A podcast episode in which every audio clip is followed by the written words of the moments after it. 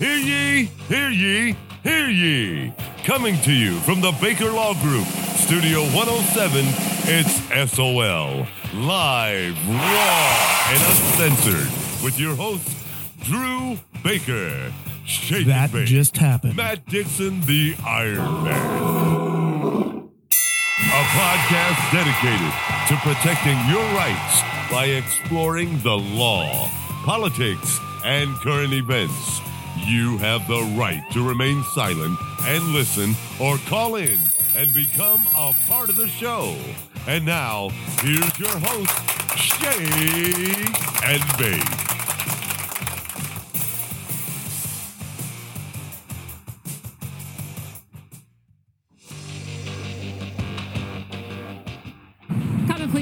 Richard Frye tells me he started using the COVID 19 vaccine as a term of probation in his courtroom last week. Latham said the judge told him he'd give him the five year max unless he got a COVID 19 vaccine. He's not trying to get out of punishment for his crimes, but also doesn't feel injections into his body should be part of the time. or this state has a uh, buy here, don't like here policy. Both House and Senate have passed the changes that make it legal to shoot fireworks in Ohio, but only around certain holidays like the 4th of July. Charges that were brought against people, you know, where is this law actually being pursued? We found out that it's really not uh, being pursued at all. So people are making decisions to light fireworks in a defensive manner, right? As I would always say, they're behind the hay barn instead of over the farm Right. because they're afraid of getting caught. Welcome to the SOL podcast. I am your host, Shake and Bake. I am joined today by the Iron Man. How are you, Iron Man? I am fired up on today's topic. Nice. And of course, Special K. How are you doing today, Special K? I'm all right. I noticed I've started to get a lot of gray hairs lately that I've had to pluck out. So Mike DeWine's stressing me out. Well, if you don't have any hair like me, you don't have to worry about those things. Um, you just shave it off, whatever's left, and then you just go about your day just fine. Maybe that'll be my new look for season four of the You- podcast. You could go for that. Didn't Brittany? Brittany shaved her uh, hair off at some point. I think back in the Britney Spears days. I think that turned out really well for her too. So Yeah. yeah, I'll give that a. I don't know if it's going so well for her right now at 40 and not being able to make her own decisions. But apparently, we have to save that for a different show. Yeah, we can talk a whole episode about that. Pop culture, all about it. All right. Well, today the title of the show is uh, season three. This is bonus episode part two. Have you ever noticed the bonus just keeps like growing? It's bonus, then part two, bonus, then special feature. Maybe it's because we just don't want to leave a season behind. We're afraid to let go. Afraid to let go. That's what it is. I Gift like that, that. keeps on giving. Yep, there you go. But this one was really important to bring back because there's a lot of irony to the fact that we covered it and some of the things that were said. We'll get into all that, but definitely need to address this one. It's called You Can't Handle the Truth Vaccines in the Courtroom. I was expecting something from you, Matt. I want Yeah. the truth. You can't handle the truth. Yeah. But anyway, um, yeah, we'll get to why this is uh, so important to discuss today in just a moment.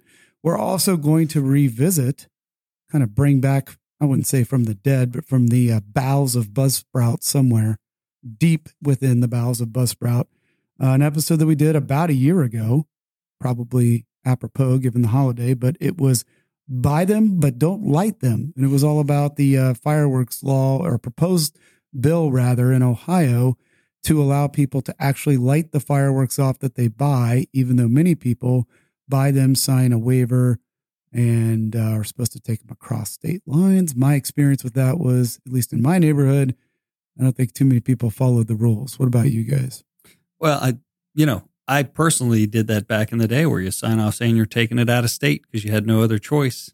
Yeah, The state of Ohio didn't even care whether or not the state you were taking it to allowed fireworks there. No. They just wanted to know that you were taking. So they were perfectly happy taking your tax revenue, yeah, but then wouldn't let you light them. Yeah, So my they'd rec- rather you blow your hand off in somebody else's state. my recollection was too that uh, the cops were fairly hands off when it came to the fireworks show. No pun intended. Yeah, exactly. The sheriff's office will come to your house if you light them off in a residential neighborhood. some experience. And then what do they Yeah. do? Tell you don't light them off, and then they leave, and then people keep lighting them off. That's been my experience. Not me yeah. personally. No. Well, yeah. Yeah. That's how it went. I'm just saying. She knows about it. She was there. All right. Um, where do you find us? You find us on all the podcast platforms such as iTunes, Spotify, Pandora, Verbal, you name it. We're probably on it. Uh, we ask that you go on there. It'd be very nice. It'd be very nice if you, could subscribe for us. That Or- would make. Our YouTube channel.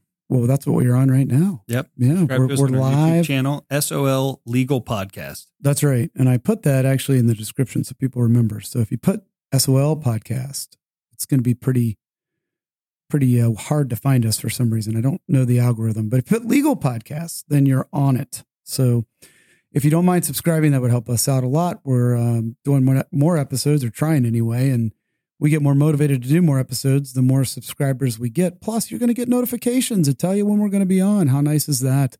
And there's a rumor that during season four, uh, post meeting the other day, we talked about maybe offering a little drawing for something. We haven't decided exactly what the product's going to be yet, but it's going to be cool. You're going to want it. It's not going to be your standard T-shirt or or hat, or we're not going to. I'm not going to you know tell everybody what it is because you know Not I'll yet. ruin the surprise. Not yet. But it's going to be good, and you're going to want to subscribe so you get a shot at winning this, kind of like Vax a Million. But I promise you, your chances are much better and your chances of side effects much lower. less are much, lower. less, much, Much less. lower. Yes, that's right. All Well- right. Oh, go ahead. What were you saying? Oh, I was just gonna say, but like the vaccine, we can't be sued if it does go wrong. So Yeah, that's the problem. Yeah. Um, that is the one similarity. We have no liability We- we- if you don't like the get or if you don't like the prize. you'll have Not to, our problem. You'll have to sign a waiver, uh, some sort of release before you get it. So Speaking of waiver slash disclaimer, yeah, that's right. We're gonna go ahead and play. This is a new disclaimer. Uh, Matt made fun of my old disclaimer. Actually, he had a good point. We were getting some gargling or some buzzing or something. So I spent a little time putting a new one together, and uh, this is what it sounds like. We'll get it out of the way.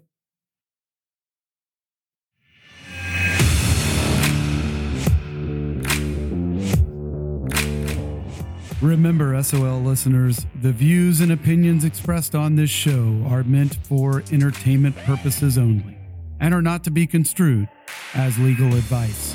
There is no way, in any way, we are creating an attorney client privilege. I mean, that's groovy, is it not? love it. Yeah. Fantastic. It took me about nine hours. Just kidding. Didn't take that long, but it was fun.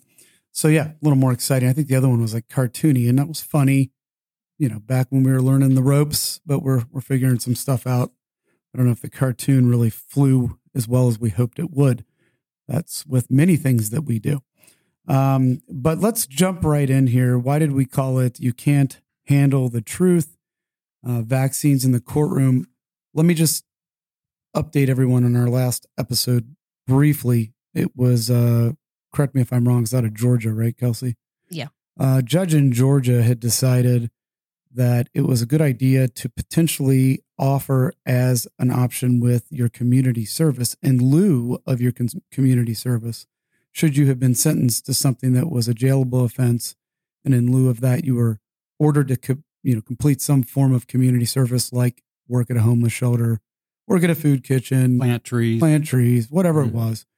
Um, if you did that, then you know you would be able to avoid the jail time. Well, the judge in Georgia apparently was offering as a form of community service the option to take the COVID vaccine. So instead of working at the ho- the homeless shelter, uh, instead you could take the COVID vaccine, and that would suffice as your community service obligation. And ironically, we discussed this in depth, and there was a prediction made. There was a prediction made uh, that this could possibly make it into our county. And what was it? A day later, Mm-hmm. I One think day we did later. the show on Friday. Was it Thursday? Thursday. And then on Thursday. Friday, the article came out. Correct. But listen to this. So far, it's pretty good. Looks like it recorded about one second, and that did not come through. I wonder why. Well, anyway, point of the matter is, uh, we were discussing it, and Matt uh, had mentioned he goes, "Well, I just don't know with uh, Vax-a-Million. I mean, what's next? It's how long? What the real question is? How long is it going to be before it gets to Ohio?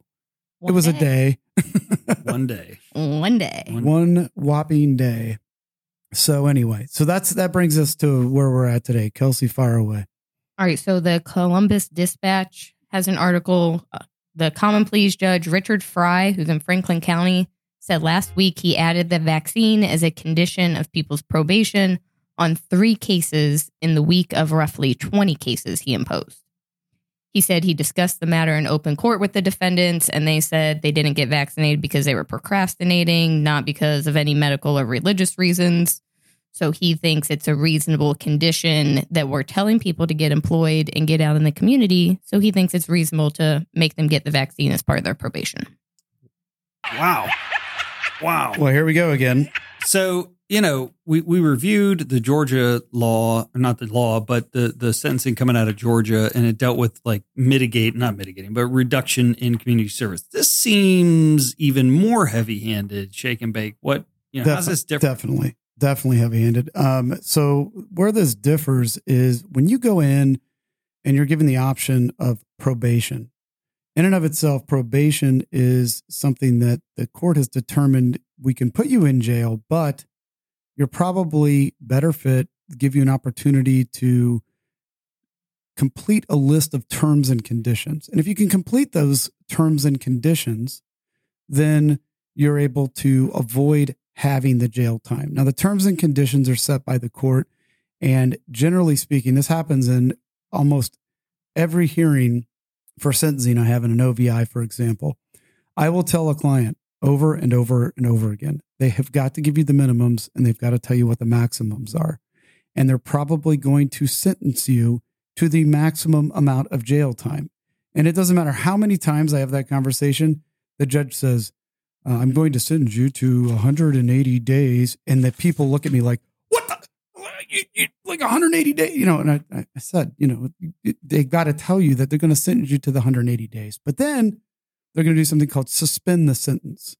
So they might say in an OVI case, we're going to suspend the 177 days and put you on. Franklin County uses a term for misdemeanor cases uh, called community control. It's just another way of saying probation. But in essence, they're saying, okay, we're going to shelf. They call it shelving the Have time. they really snowflaked the word probation with community control? There was a little bit of that. I don't know when that changed. I do know that um, you know, one point now on at the felony level, it's still probation, but at the misdemeanor level, it's the community control. So I, but in essence, it's exactly the same thing. wow. Um, but what it says is, is okay, we've put 177 days on the shelf. That leaves three days of jail time. So either you do the three days as part of your sentence, or as a term of probation, they can send you to drunk camp. Everybody knows about the three day program. It's called the driver intervention program. I don't know about the three day Oh, program. I don't I've not personally do that, yeah. experienced that, but it's a three day program. It's not jail. In fact, I've spoken at many of those. They're, they're enjoyable to go in and, and try to educate people, not how to get another DUI, but more on the consequences um, as as you continue to get DUIs, how bad it can be. But the idea is you do those three days and you've got 177 days sitting on the shelf, meaning what? It means if your period of community control is two years, then there's also going to be other terms and conditions, such as maybe no alcohol, no refusals, meaning if you're stopped and you refuse to take a breathalyzer test, that's a violation of your probation, which anything, any term that's violated, all of the sudden that 177 days reactivates. Okay. And the court has 177 days to give you, if they choose to give you all, part, some, none. But either way, it's the judge's discretion at that point. You've violated your probation. Therefore, you'll have what's called a, pro, a revocation hearing. You've revoked your terms and conditions. You didn't complete them. So now it's the judge's job to decide do I want to give all the time, some of the time, none of the time? Do I want to just reimpose the same terms and conditions? But ultimately, more often than not, you revoke your probation, you've pissed the court off. The court gave you a chance and you've, you know, you've you've basically said, I don't care. I'm not going to follow your your rules. I'm not going to complete the terms and conditions. So now guess what? The court's going to say, well, if you look at us this way and you take this so lightly, then maybe you'll take seven days in jail a little more serious, or maybe 20 or maybe 40. I don't know. Just depends on the case, depends on the egregiousness of the violation. So this is different because what the judge here is saying is this is a term. If you choose not to go and get the vaccine, it's not an option. It's not like in the Georgia case where it was community service. You can go plant the trees, you can go to the homeless, homeless shelter, work at the food kitchen, whatever, or you can take the shot and that's just as good. And some people might say, well, I don't want to waste five days of my time working at the food kitchen. I'm just going to get the stupid shot. But either way, they've got a choice there. This is different. This is a term, it's in the sentencing entry. If it's not followed, you've revoked your probation. If you revoke your probation, now you're looking at potential jail time, potentially everything sitting on the shelf. So this is way more serious. And the fact that this came up in Franklin County is bothersome to me because I would have guessed that that we wouldn't have gone that far. I mean that, that that's two extra jumps ahead in my opinion than what the judge in Georgia was doing. So that's kind of the background on the legal side of it. Um, so is this, you know, the real question is, is, you know, is this overstepping on the part of the judiciary to impose a term like this? A medical requirement to keep you out of jail. Yeah, I mean it's it's interesting. I'm going to tell you another area where this comes up and there actually is something I wouldn't say it's similar, it's got some differences, but we'll we'll talk about that in a minute. Um, but I guess the question is is this going kind of beyond the discretion that the court has in sentencing? Is this, you know, a step too far in the discretion? And I mean, I would argue that, you know, the, the person that you heard in the clip from the intro, the one that was actually, this was a term of his probation, as he indicated in the clip that we listened to at the beginning, he, he doesn't want to do it. And he feels like he's being forced to do it, which I think any individual probably would. It's either jail time or take the shot. And if anybody's curious, the thing that he's charged with is improperly handling firearms in a motor vehicle. So I was curious. No, that's that. actually interesting. I didn't know what the charge was. So how does that have any correlation whatsoever? I mean, many times probation does. You know, yeah, it, the it, drinking. You right. can't drink if you got the DUIs. You can't refuse a breathalyzer. It makes sense. You can see how those two things add up. This one doesn't. That's right. They correlate well. And, and many times in drug cases, you have to submit to a, a urine test at any time. Probation can show up at your house and say, pee in a cup. We're going to test it for drugs. That's a very regular thing. That's common practice. So those two things go together because you're a drug addict and they want to make sure you're not on drugs. So that's well correlated. You could argue that giving someone your bodily fluid is not putting anything in you, but it is, I wouldn't say it's medical necessarily, but I mean, you are, you are giving, you know, uh, something that comes out of your body to the, to the government, you know, for purposes of being on probation. I don't know how that aligns. I don't know if people like yeah. or that picky about their urine that they don't want to give it away. But I mean, it, there's a little bit of a medical part to that, I guess, right? I can see what you're saying, but yeah, I don't. The difference is, I think you're not putting it in your body. Right. And there's a purpose. They're doing that to make sure you're not still on drugs. You're not a danger to the community. You're still not out there being reckless and drinking and driving.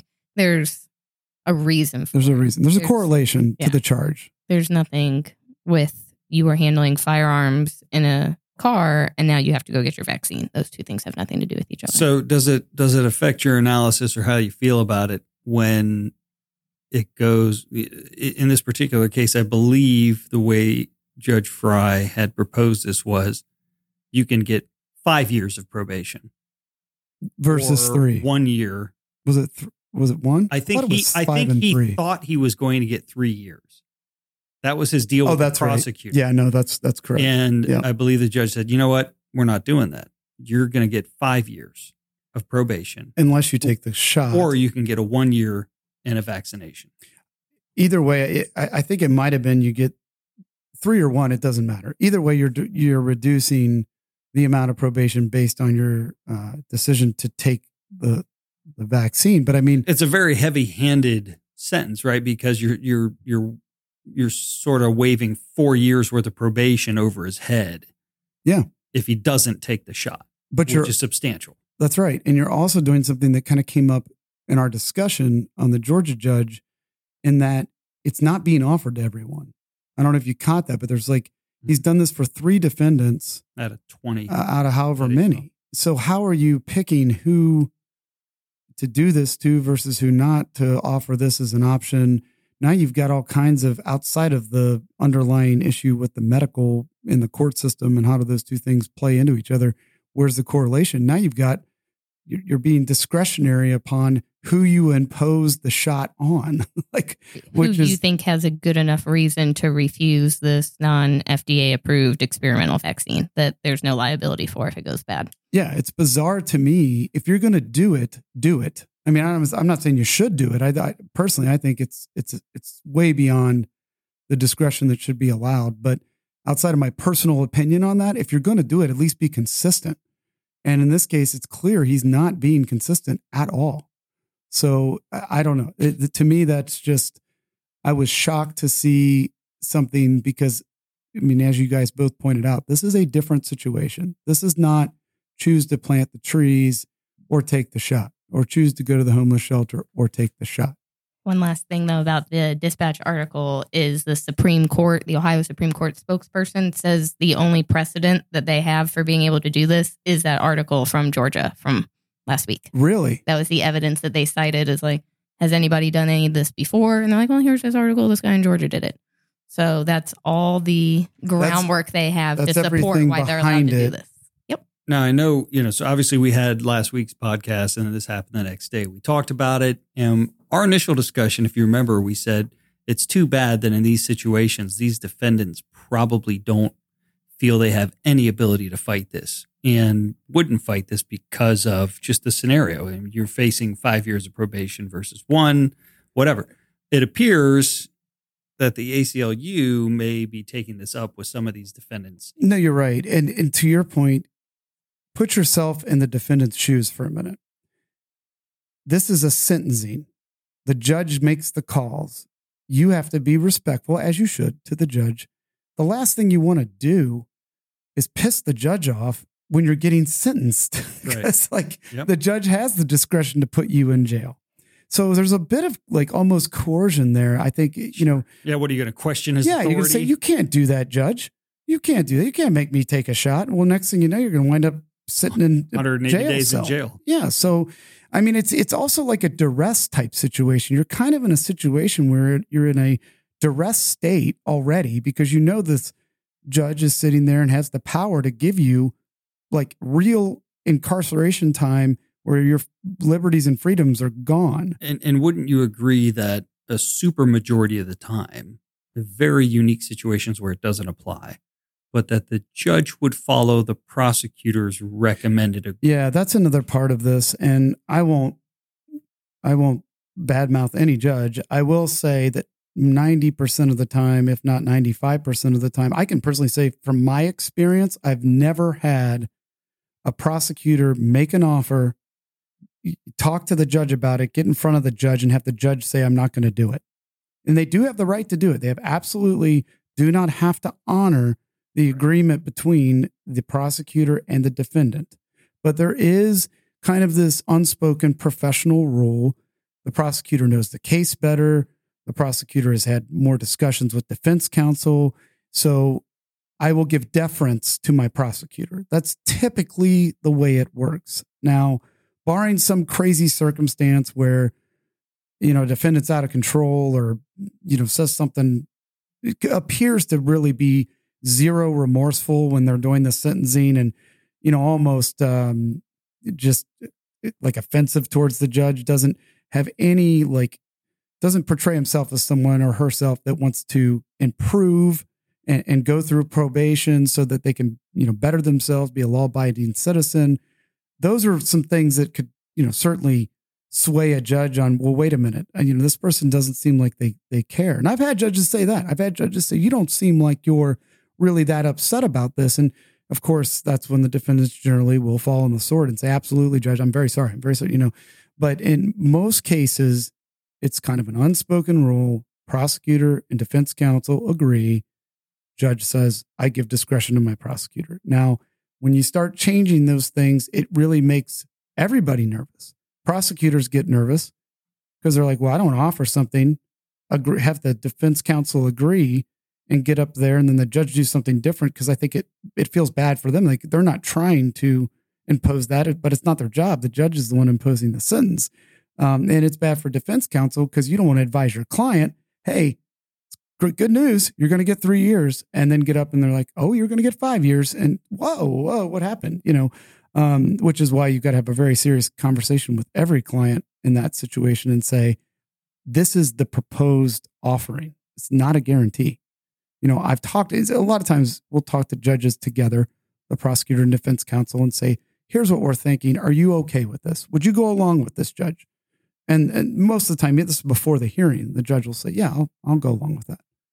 But sometimes, you know, in, in those situations, it's, it's bad. So, well, so the judges have a, a, a lot of discretion in these scenarios, but are there some, you know, judicial canons or ethics that kind of hold them to a certain standard? Yeah, I mean, there's there's a, a judicial canon that every judge is. It's a series of canons. Uh, not the kind you shoot, even though it's Fourth of July. That would be awesome. It sounds fun if you could just, you know, shoot a few cannons out the courtroom window for fun. You know, not at anybody, just maybe into the Olentangy, you know, just for fun. But no, it's not that kind of cannon.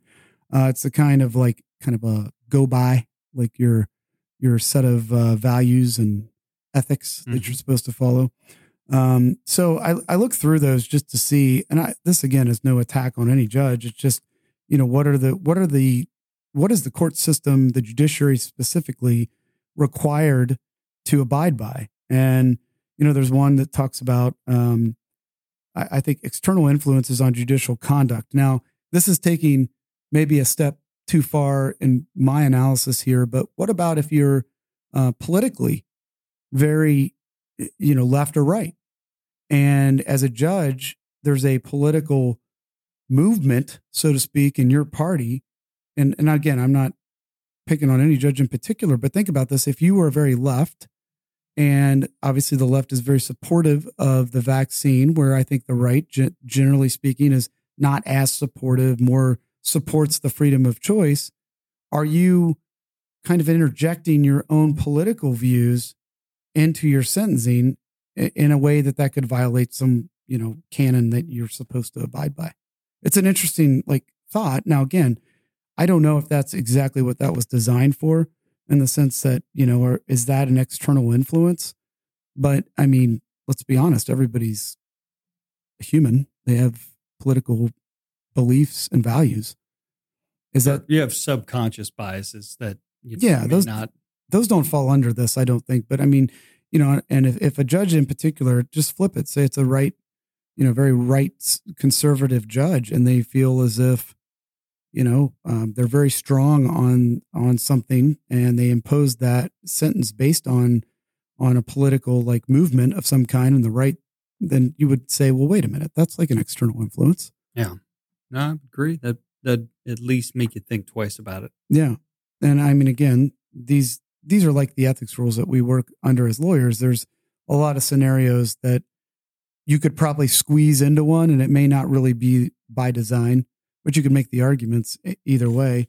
Um, the other one would be, you know, uh, you, you avoid the abuse, um, or in other words, you're just kind of overstepping your boundaries in the discretionary department. You know, you, you are afforded a lot of protections as you should be as a judge because that's your that's your role. So it's uh, it's simply another sign that Ohio is one of the leaders in our nation. I did a little bit of research and found no other stories hmm. in the nation other than the Georgia uh, story that we saw last week and this story here out of Franklin County about judges inserting some kind of vaccine requirement or suggestion into judicial sentencing. So we'll see if it catches on across the nation in other ways, shapes, or form, and whether or not this ends up on appeal. Um, it'll be really interesting to follow how this kind of shakes out. It does. And I, I'd like to hear, and unfortunately, I, I kind of scoured through Google to see if anybody had interviewed Judge Frye because I'm curious as to what was the motivation behind oh, this. It's in the dispatch article. Hold on. Oh, he just wanted. Right. He I was just, looking for the videos. I can't read, so I, I like the videos. He just wants people to be safe in the community. That's what he says. Well, I, yeah, he said since we're sending, we're, we're forcing these um, defendants back into the community, back into the workforce. You know, we're sending them out there. We should do so in a safe way. Here's a question for you. I don't know if this is I don't know the, I don't know what the status is on this. If you go into an Ohio correctional facility, are you required to have a vaccine? No. I don't believe you are Okay. required to have one. Yeah, I just wondered that because I mean, could- the same argument could be made if you were sending someone. You're As a judge- you're not sending. well, you're you're- forcing. Well, Yeah. of course, you're forcing them to go to jail, but you say, but before you can go into the populace, the jail populace, you must be vaccinated for the security and safety of every other inmate. You know, I don't, I don't know if that's been addressed yet, but that might be the next move here. You know, slide that in Mm. to that part, and which, I mean, there's an argument there that you've got so many people in close quarters, and you're bringing new people in to people who've already been there, and I could see there being some strong arguments, you know, for that approach. But again, you're still doing the exact same thing. You're forcing someone to make a medical decision through the court system that they may make otherwise if they weren't in that position. Yeah, maybe you have two wings of your of your jail now. You've got the vaccinated side and the non-vaccinated don't know. side, and then that's your annual football game. Well, if that's the That sounds- justification that Sounds they risky. if they use that justification, if they end up forcing it when you go into prison, I would just be curious to see if those same people have that same opinion about people coming across the border. Because if we're worried about people coming in with unknown vaccination status, that's a whole lot of people that we're not checking there either. So they seem to kind of pick and choose when they care about people being vaccinated. Well, and when same with not. here. There, the- you know, this particular um, judge apparently is choosing who to or who to impose this on and who who not to. So I don't know. Again, without any kind of criteria that is consistent throughout every defendant walking through the courtroom, I, I think it's that in and of itself is is a problem. So Yeah. Um. All right. Well, then let me throw something really crazy at you. Um. So here's a here's a wild one. What about John cases? Do you know what John cases are? I do not. I was wondering. I put it on the outline. I wasn't sure if you knew what it was. Okay, a John case is a solicitation case where a male solicits, Oh, you know, a female, Or Okay, a no, I know female what that solicits a male. or a female solicits a male. Is that a I'll- I'll- Jane I'll- case? Yeah. That's a Jane case. There, so those do exist, by the way. Um, I can tell you that in these John cases, one of the terms of probation is always an STD test. They're forced to submit to an STD AIDS test. Again, you are not inserting a a medication or medicine or something into somebody's body. Okay, Kelsey, what do you think? Yeah. I think that's kind of the same thing as before. They're just making sure if you're going out there It's like a having sex with a bunch of hookers that you're not spreading around your STDs. It's So it's, it's- a community control. It's Well- like a P test in the DUI scenario that we just talked about a few minutes ago. You are simply providing a sample of um, of your bodily fluid in some way, shape, or form, and the STD test would be similar. You're not injecting somebody's body with some material. I agree with that, but the underlying principle, I think, is the same. Like, if you're going to go this direction, I'm just playing devil's advocate here, but the underlying principle of making a defendant take the COVID shot apparently is to protect the community. Oh. And I would say that if you're submitting yourselves to an STD test or an AIDS test, um, there are people that don't, you know, I think that does absolutely protect the community, but they're the same value, I think, or the what So- they're trying to get from it is the same. Um, But, when it's the John case, you're protect you're looking into how protecting uh, the community from something that they've already then been convicted of doing. So when it comes to the COVID stuff, it's not like these people are being forced to get the vaccine because they're like that one lady who went and coughed on the cancer patient at the grocery store. So that would be them more sort of Well, let me ask this. related.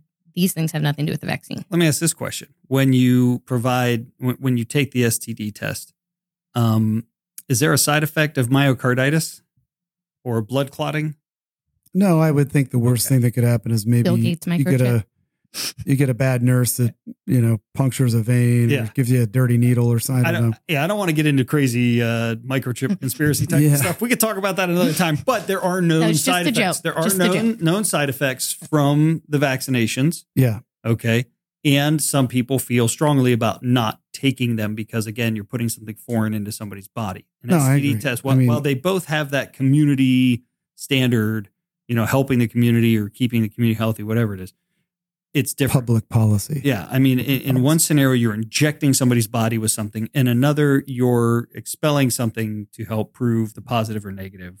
Yeah. Yeah, No, I agree. I mean, I'm just saying it was an interesting thing I thought about in terms of anything that involved needles and th- and whatnot in the probation slash community control department. That's one of them where they draw your blood for the um, STD testing. Yeah, I was, you know, you're also in a breathalyzer, you're providing your breath. Well, it depends on if you ate onions that day, whether that's going to be repulsive or not. But go ahead. I think you brought up the ACLU earlier, Matt, and they are quoted in the dispatch as they're comparing it to sometimes judge says that the defendant's not allowed to procreate as part of their sentence. Oh, Buck versus Bell. Oh, yeah. So I had There's never heard that. of that before. So Yeah. I would put that one more along the lines of Yeah. forcing someone to get the vaccine. It, it fits more cozy in that in that circle for sure. Do you All right. guys think that Bill Cosby got out of jail because he got the COVID vaccine? Is that what I think that's the underlying conspiracy. Interesting. Yes. Think that? Yeah, I can't figure out why else he did. So that must uh, think must be um, it. I, th- I, I question the ethics and or uh, intelligence of the prosecutor that pursued that case, knowing, assuming they knew, knowing that there had been an immunity deal struck prior to. And when you have that, all that is is a contract, and it says, "Hey, I will, I will provide information with the understanding that I will not be held criminally responsible for my testimony." That's the definition of immunity. Yeah, that that that specific information that I provide can't be used against me later. No. And I just, I really want to dig a little further into that because I don't know the answer. Perhaps the new DA was unaware of that agreement when they decided to move forward with the criminal case. That's the only thing I can possibly think of. You would it- think but it had Cosby to- would have brought hold it on. up. But it had to come up during the trial. Well, yeah, I would assume that his lawyers would have objected then. I mean, otherwise there would have been no grounds for appeal. But and that should have stopped the case in its tracks. I, I don't. I really think this has got to flush itself out a little bit more because I don't know what we're getting from the media. I mean, I'm assuming it's probably not accurate, but you know, I, I understand why he would be released based on those grounds. What I can't understand is how the DA would have thought there was a chance in hell that this wasn't going to happen. I mean, why go through all that? The resources, the timing. And in essence, really, that's borderline a civil case against the prosecutor Just gonna ask for if pro- he could yeah. sue him. I mean, you're you're prosecuting someone for something that you know contractually you can't. So and and obviously you're dragging them through the mud.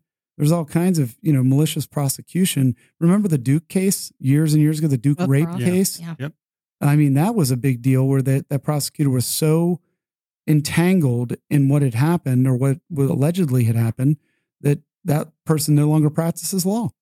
They, they had their license pulled and everything else. So I don't know. That this will be interesting, something to look into next season. I think. There will be more to come in the uh, Cosby matter as we learn some more information. Yeah. lots of Yeah. fireworks coming out of that case. Ooh. Yeah, fireworks. Nice transition. Speaking of fireworks, Yeah. So last year we had a season uh, episode that was called uh, "Buy 'Em But Don't Light 'Em," and we had a, a former senator.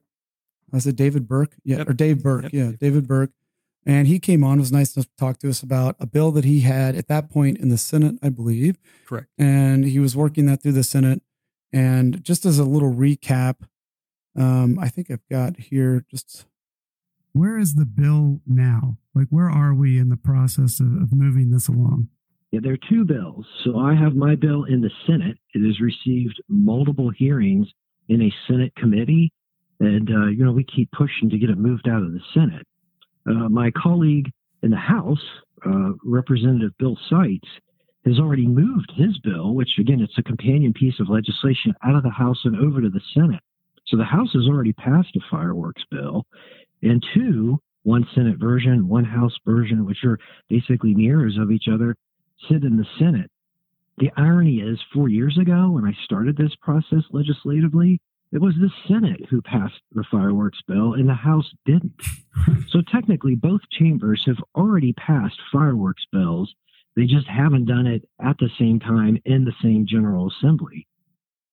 So, yeah, I remember that. Uh, he talked about how it's like one would let it through and the other one wouldn't, and then it would flip. And so, where are we now? Where are we today with this as a kind of circle back, if you will? Uh, bill has been sent to Mike DeWine that he can sign that would legalize fireworks on just like 15 days of the year.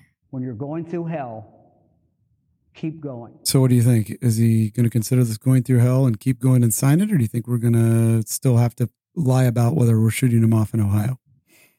I don't know. I, I think it's got a good chance. It's been through the House and through the Senate. Um, it's it's passed, I think, with pretty wide margins in both. And uh, this this does not allow a free for all for fireworks throughout the year. It's on specific days, uh, celebrating specific holidays. There are lots of things in here related to safety, um, education, providing resources to um, um, firemen and or you know different municipalities related to how to how to extinguish the the firework gone bad. how to put your your finger on ice and Yes. it bring it to the ER so they can reattach it. Yeah. But look, you know, under, the underlying issue here was Sponsored by Yeti coolers. the, the underlying issue here the whole time, and we we learned this from Senator former Senator Burke was essentially, you know, that people were lighting these off anyway, and why not help educate, uh, you know, the public about the dangers and how to stay safe, and allow them to do it in a safe manner. Require that like at, at the point of sale. Yeah. Well, the other was thing about idea. this, I don't know about the new bill, you know, because uh, Senator Burke is, is no longer in office right now. I, did he run again? I don't know if he even ran. I, I don't I don't know the answer to that question. Well, in any case, he brought up a good point. At least the way the bill was drafted in the Senate, the one that he was involved with, it allowed the each individual municipality to decide, you know, whether or not it was okay to shoot off fireworks, which to his point made a lot of sense. Are you going to allow people to shoot off fireworks in the middle of downtown where you've got tall skyscrapers and and, and planes and all kinds of things that, you know, people everywhere? Is that is that safe? Or what about in the rural areas of Ohio where you've got dry soybean fields, you know, that, you've got a lot of farmers ignite. that could Yeah. ignite and burn up their fields. I mean, so in other words, it, it just kind of allowed these municipalities to make the best decision for their location, which I thought was really intelligent in, in drafting the bill because now you're you're making sense. So you, you don't want to let people do it just kind of what willy nilly, just light it off wherever. So that I think that's good. I'm assuming that's in the new bill. Um, I don't know that for sure. Well, just But it should a, a reminder to all of our um, listeners and subscribers out there that even if this law is signed uh, today, tomorrow, Saturday, it will not be in effect for this 4th of July. That's right. Yeah. So you're going to have to just hold on to those and hope that the shelf life on the firework is longer than a year. You can take them to Michigan Yeah. because I believe you can set them off in the state of Michigan. However, uh, it'll take about nine months for the law to go into effect once it's passed. The other, the only thing I did not like about this bill is it didn't include um, the ability to buy what appear to be nuclear bombs, which you can buy in Florida, which I bought and shot off at New Year's, and I've I've never quite seen a, a, or a consumer firework that had this kind of sound, launching ability, and just overall gusto. I mean, these things were incredible. Um, so I don't think we're going to get those. But if you want to shoot some good ones off, buy some good ones. Truth be told, they put these fireworks out in Florida. This little inside information. And on the table are kind of your run of the mill consumer fireworks. And when you ask them, do you have any aerial fireworks? They take you to, A special room. uh, it's actually the back of a giant semi truck trailer. And then they look around and open the trailer, and then you go in, you just pick whatever you want. And it's it was bizarre. The first time I did, it, I thought, geez, what am I? I felt very Can't be legal. bad about what I was doing. I said, "Is this legal?" Oh yeah, yeah. And I'm thinking, why didn't you put them out with the other fireworks? Why are Yeah. we in the secret truck right now? But man, were they cool? wow. they Did were you, se- uh, they were unreal. did you set those off? No, Did obviously. somebody else Not you in know, Ohio. Maybe. I, I Did some. you- Yeah, I mean, I'm asking for a friend. okay. I'm asking for a friend if uh, whether or not you know he set him off. Um, but anyway, yeah. But it'll it, it's it's actually good they're doing this because this is just a stupid law. Wait, so right now the law is Ohio can sell you the fireworks and But make you- the money off of it, and then they can turn around and fine you for setting off the fireworks they just sold you. Correct. Cool.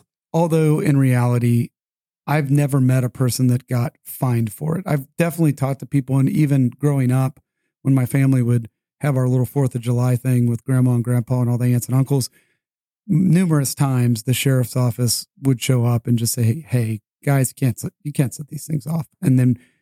Again, we would stop, but then the neighbors next door, the minute the cops left, would just start shooting them off again. So I, I don't know that that frankly law enforcement probably has better things to do than run around and tell people to stop shooting fireworks off. So it's probably smart that we're going to change, hopefully change this law you're not going to enforce it anyways, why Yeah. have and use the resources a little more efficiently than, you know, firework patrol.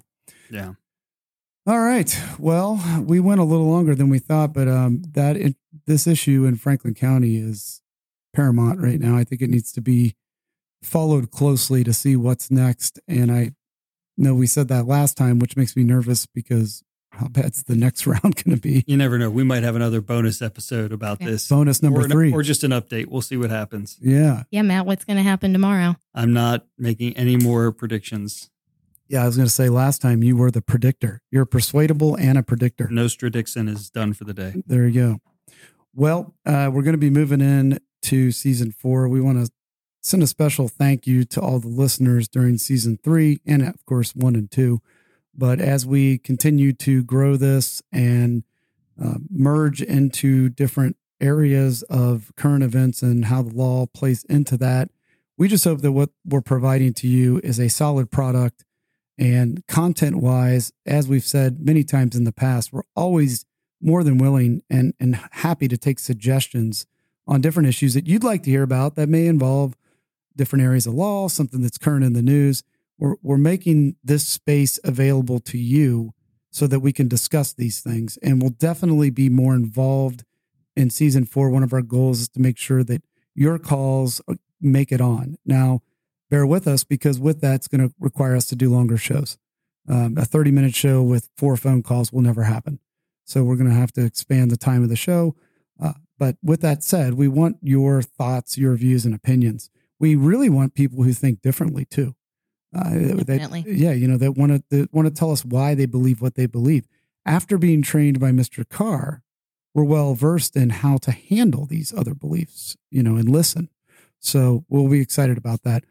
Um, as for finding us, like I said earlier, it's we're on all the podcast platforms: iTunes, Spotify, Buzzsprout, Verbal, iHeart. iHeart, all of that. Um, we'll probably try to actually start doing Facebook Live and YouTube Live at the same time. Some people just aren't overly comfortable with YouTube or vice versa. So in season four, we're going to try to incorporate both platforms if possible. Want to wish everybody a happy 4th of July.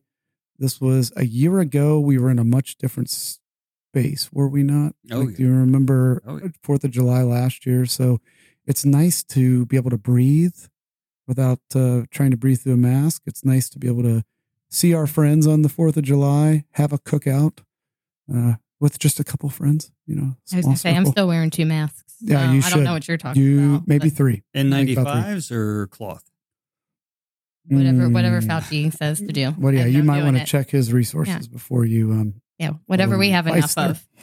that's right. But until next time, and until season four, really, truly, from the bottom of our hearts, thank you for your uh, your support, your commitment to listening to the show. And Iron Man, you got anything else for me? Happy 4th of July, everybody. Enjoy your time. Be safe. Yep, absolutely. Celebrate America. Special K, what do you have to say about Fourth of July? Enjoy- America. Enjoy your long weekend. There you go, America.